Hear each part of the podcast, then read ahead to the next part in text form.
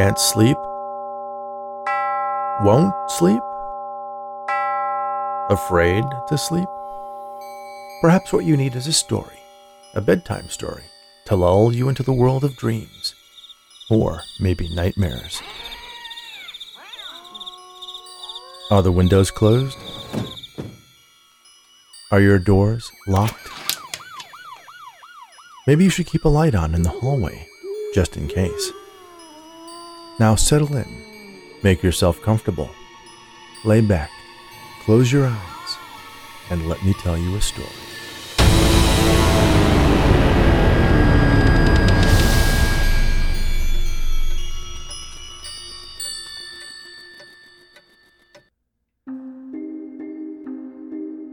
Monsters are everywhere. Under our beds, hiding in our closets, lurking in the woods and haunting our imaginations. Hank Newsom, according to our legal system, is a bit of a monster himself, flaunting our laws and on the run after escaping punishment. Sometimes it takes a monster to catch a monster. The Gargoyle's Bread. Hank Newsom raced down the lonely two lane highway in the car he had stolen shortly after breaking out of the state penitentiary. The escape had been simple. Underpaid guards were easy to bribe, and Hank had enough cash stashed from the robbery that had landed him in prison to make it worth their while. The ethically challenged lawyer who had tried to defend his hopeless case was at least reliable enough to manage his ill begotten gains and arrange the payoffs. Now he had to make it out of the state, and eventually out of the country, to a non extradition jurisdiction preferably one with lots of beaches. He was on his own at this point, but he was confident he could elude the state police and the U.S. Marshals, as long as he didn't take too many chances. Stealing this car had been one that was necessary.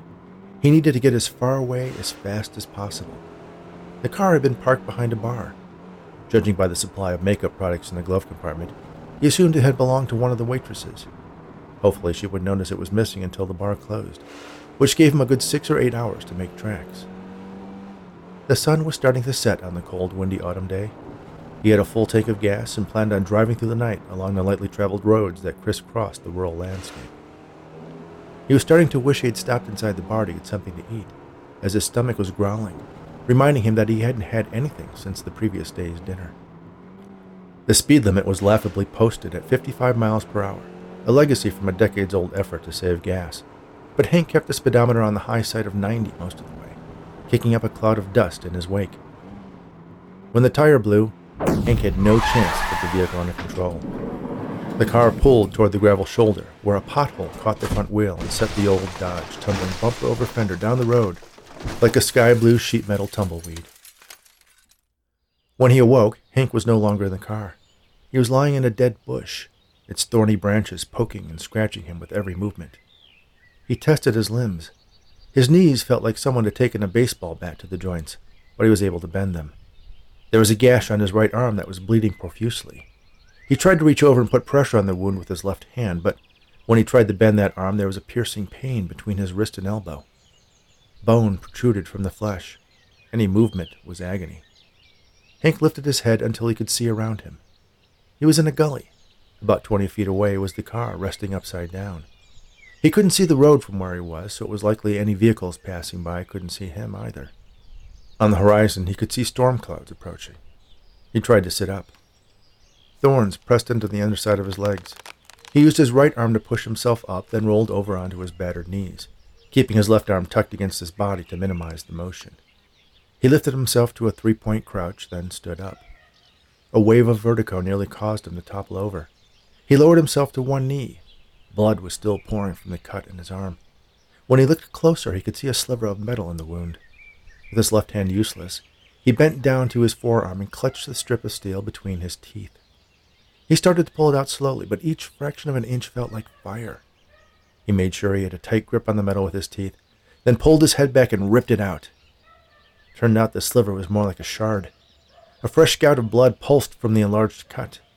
Hank nearly passed out again. He bent his arm as tightly as he could, grabbing his shoulder with that hand to keep pressure on the wound. He wouldn't be able to keep that up for long, though. Hank slowly got back to his feet. He could see over the edge of the gully now. The road was empty, but flagging someone down was a risky proposition. He'd likely end up in a hospital, which would be one step away from going back to prison.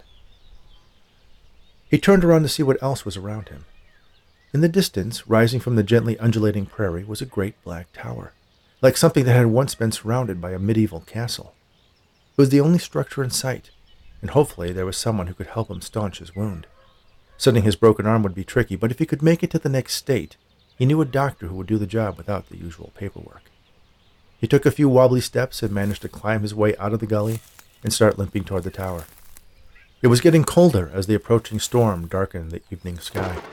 At any moment, it would start to rain. The tower turned out to be farther away than he thought. As he approached, he could discern a battlement surrounding the top that extended past the rough stone walls. He thought he could see a light flickering somewhere behind the crenulated parapet.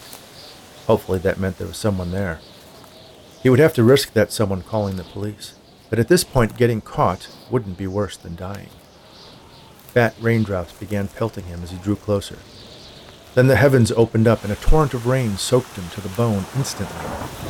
By the time he reached what he hoped was the entrance to the tower, there was nearly an inch of water washing over the hard ground, and a growing wind sent the icy droplets straight in his face. The door was set back into the wall, offering Hank a slight respite from the tempest howling around him. It was out of place in the rough-hewn blocks of the tower, gleaming, windowless steel set on hinges on the outside of the building. Hank knew enough about doors to recognize that this was a big security mistake. An enterprising thief such as himself could cut the hinges off and remove the door if so motivated. He knocked, then pounded on the thick steel. Its bulk absorbed his efforts as if he was stomping on solid rock. He reached for the door handle. It was a lever-type latch, one that you pressed down on with your thumb, then pulled open. To his surprise, it opened freely. He quickly folded his arm back against his chest to stop the fresh flow of blood. Hank stepped inside. The hallway within was dimly lit with candles and sconces along the wall. Hello, he shouted. There was no reply. He took a few steps inside as the door started to swing shut behind him. Is there anyone here? I need help. The hallway seemed to grow dimmer as Hank felt lightheaded and dropped to his knees. A figure appeared in the hallway before him. A man in a plain brown robe, cinched around the waist with a white rope. His face bore an expression of panic as he seemed to stare past Hank toward the door behind him. The man ran toward the door, but it clicked shut before he could reach it. Hank lowered himself to the ground. The pressure he had been putting on the gash on his arm lessened, and he could feel the warm blood pool on his chest as the world faded to black. When he awoke, he was lying on a cot, the type with canvas stretched across a wooden frame. He immediately felt hungry then remembered the accident and the injuries he had suffered. Hank lifted his arms.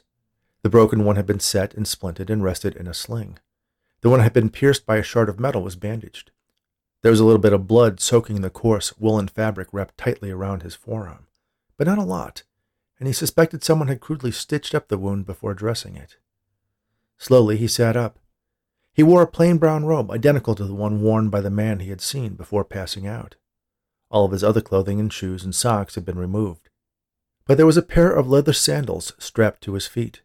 He looked around the room and spotted a bundle of clothing sitting on a stool near the open door, his shoes beneath it.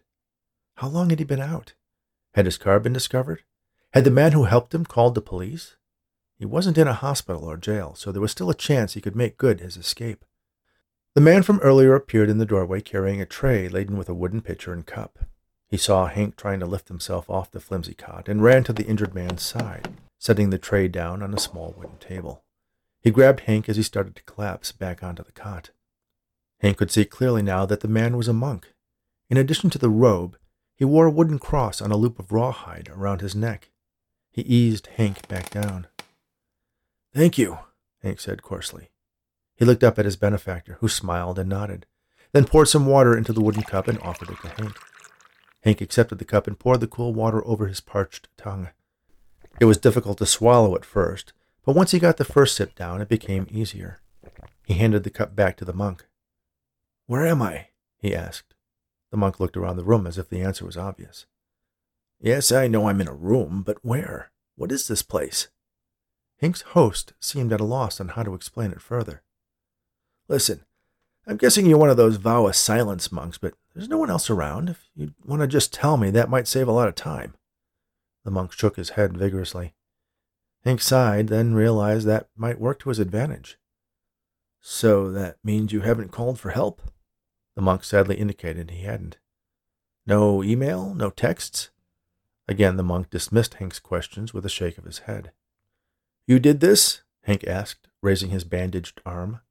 The monk nodded enthusiastically, miming a sewing motion, confirming Hank's assessment. Thank you. You probably saved my life. I was in an accident out on the highway. You wouldn't happen to have a car I could borrow, do you? The monk slowly shook his head. Yeah, I didn't think so. How long was I out? The monk held up five fingers on one hand and four on the other. Nine hours. Another affirming nod. Shit, pardon my French. I appreciate your help, but I really need to get going. Hank tried to lift himself up again, more slowly this time, and managed to stand unsteadily. The monk placed his hands together, held him up to the side of his head, and closed his eyes. I've already slept nine hours, Hank countered. I really need to be on my way. If you can just point me in the direction of the nearest town, I'll get out of your hair. It wasn't ideal, but he needed to keep moving. Eventually, someone would find the stolen car, connect it with the breakout from prison, and refocus the search for Hank to this area.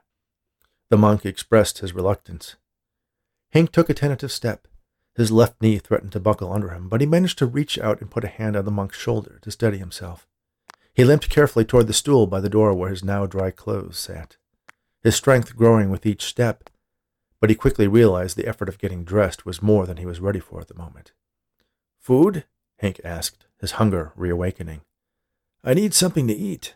Need to get my strength back. The monk again mimed that Hank should sleep. He ignored his host and walked out of the room, bracing himself against the cold stone walls. The monk ran ahead of Hank, directing him to take a right turn out the door to the small room. To the left was a stairway that led upwards. Hank looked in that direction, but the monk urged him to keep moving away from it. At the end of the hall was a sparse kitchen. There was a loaf of bread on the plain wooden table in the center of the room. Can you spare me some of that bread, brother? Hank asked as he limped toward the table and reached for the loaf. The monk moved with surprising speed to cut Hank off. He snatched the bread off the table and cradled it against his chest. I just want a little bit. I can pay you, he said, reaching into his pocket for the wad of cash he had for gas and food before realizing he wasn't wearing his own clothes. The berobed friar turned away, holding the loaf close. What's wrong with you? Hank asked. I just want something to eat. The monk shook his head vigorously. Hank found himself getting angry. What reason could this misguided Samaritan have to tend to his wounds, but then deny him the most basic sustenance? He leant toward his reluctant host. Give me that bread, he insisted.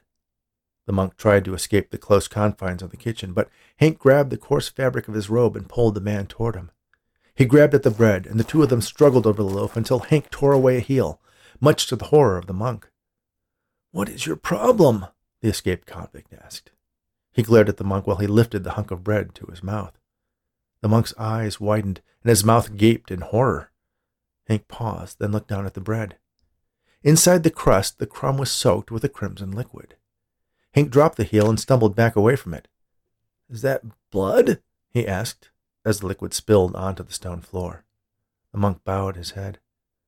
Why? Hank asked. What's wrong with you? The monk's posture sank in an expression of shame. He put the remainder of the ensanguined loaf in the sink, then picked up a candle from the table and walked back out into the hallway. Hank paused as his eyes were drawn to a long knife on the counter. He picked it up, slid it into the sling holding his broken arm, then followed as the brother exited the kitchen. He led Hank toward an alcove, where there appeared to be a mural of some sort painted on the stone wall. There was a row of candles in front of it. The monk lit them with the flame from the taper he held. The flickering light revealed a sequence of scenes that told a disturbing story of a demon terrorizing worshippers at a church, then the same creature being battled by cross bearing monks, and finally imprisoned in a tall, square tower.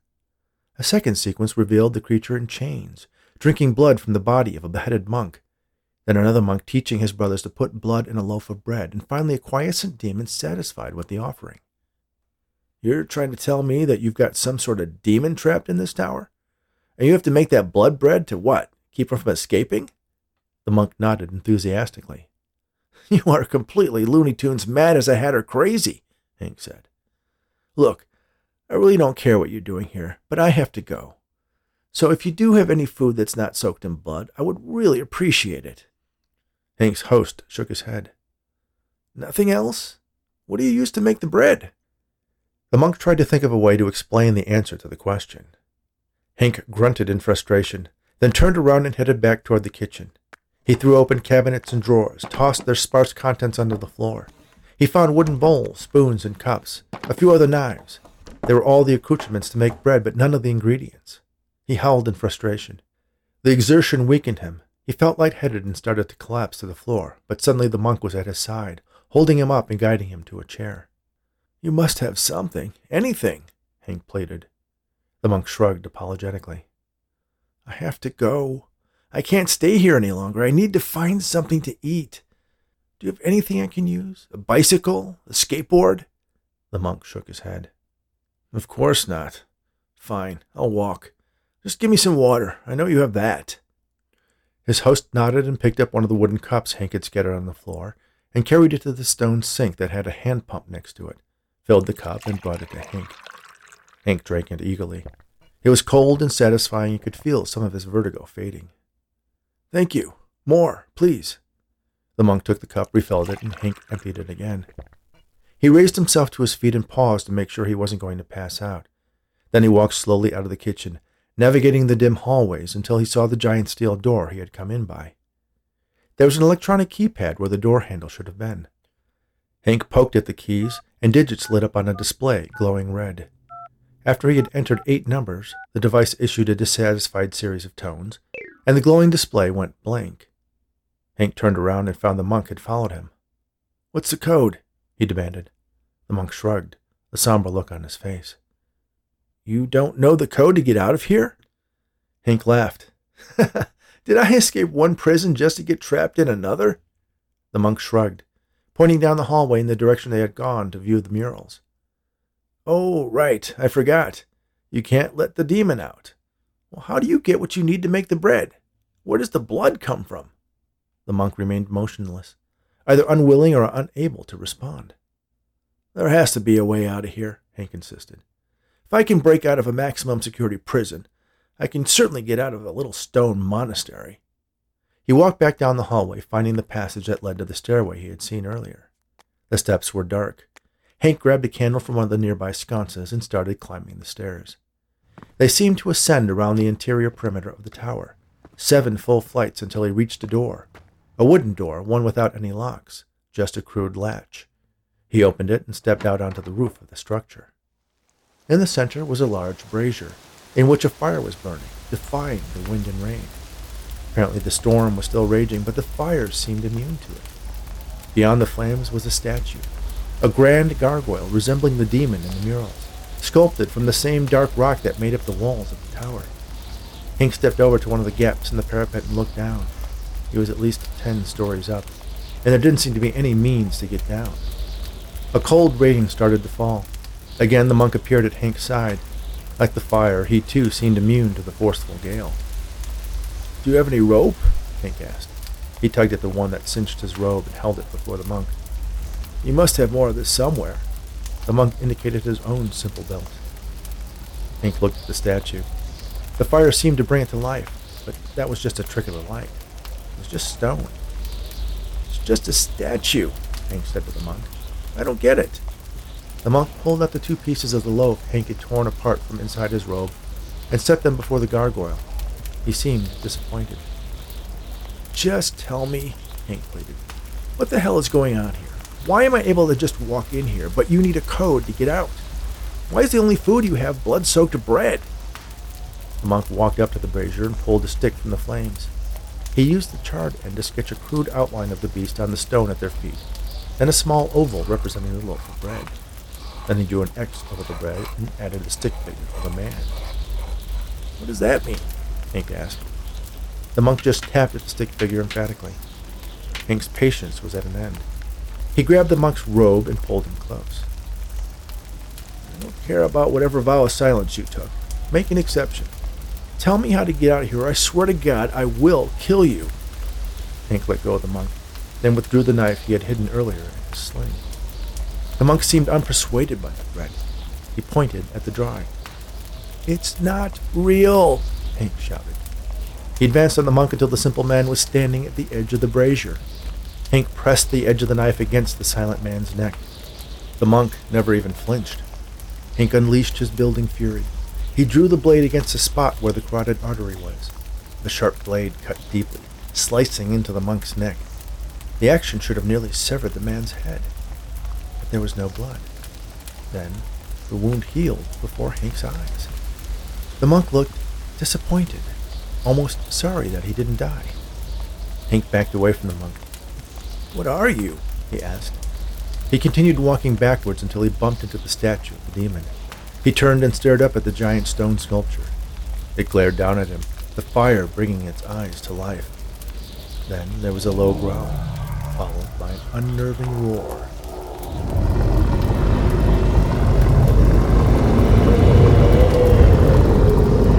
Hank turned around.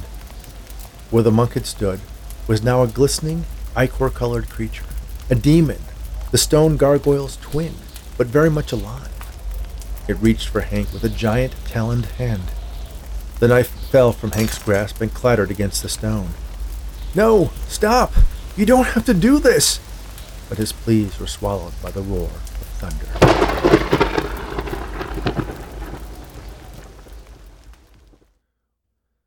Father Jorgensen pushed open the steel door and made sure it was locked securely behind him as he entered the tower. He walked down the dark corridor toward the kitchen. Ivan, it's Father Jorgensen, he shouted, his voice echoing against the cold stone. He carried a basket which he set on the kitchen table and began emptying. Among the contents were a small bag of flour, a packet of yeast, and a shaker of salt. Ivan entered. He paused at the entrance to the kitchen, his head bowed. Father Jorgensen noticed his distress. What is it? What's wrong? he asked.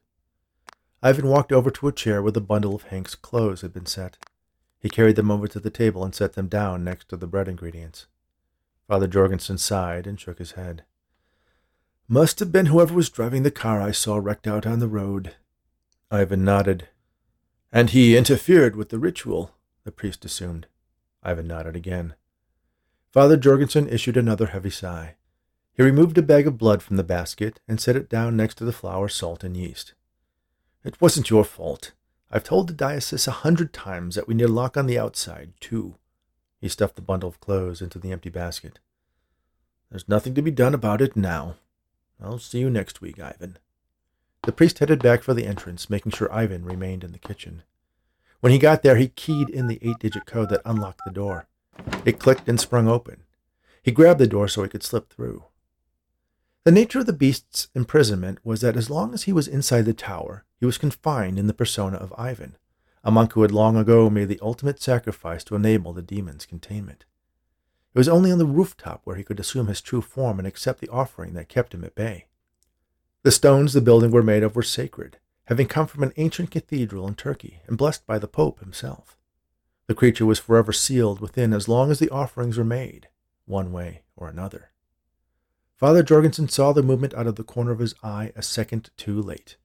He was struck on the back of the head by a heavy wooden stool and fell unconscious to the ground. Hank placed the stool in such a way to prevent the steel door from closing. Then he took out the bundle of clothes from the basket, slipped out of the robe he was wearing, and started putting on his own clothes. Ivan peeked timidly from the kitchen door. It's okay, Hank assured him. He's out cold. The monk stared trepidatiously at the door. Hey, a deal's a deal, Hank said. I told you if you let me live, I would get you out of here. So let's go. Hank patted the unconscious priest's pockets until he found a wallet with a bit of cash in it and a set of car keys. He smiled and pulled open the door fully, letting in a flood of sunlight. Are you coming? Ivan walked slowly toward the open door, then more quickly, pausing to drag the body of the unconscious priest with him until he was outside, staring up at the sun his arms outstretched, reveling in his freedom. Hank followed, removing the stool so the door could swing shut behind them. Do you need a ride? he asked, eyeing the old pickup parked nearby. Ivan smiled at him, then transformed into his true form. A great set of wings unfolded from his back. The demon picked up the priest in his enormous talons, then took off running and launched himself into the air. Hank watched as the creature flew away, shrinking down to just a dot in the distance. He got behind the wheel of the pickup, started the engine, and began driving back toward the highway, suddenly realizing that he was still very, very hungry.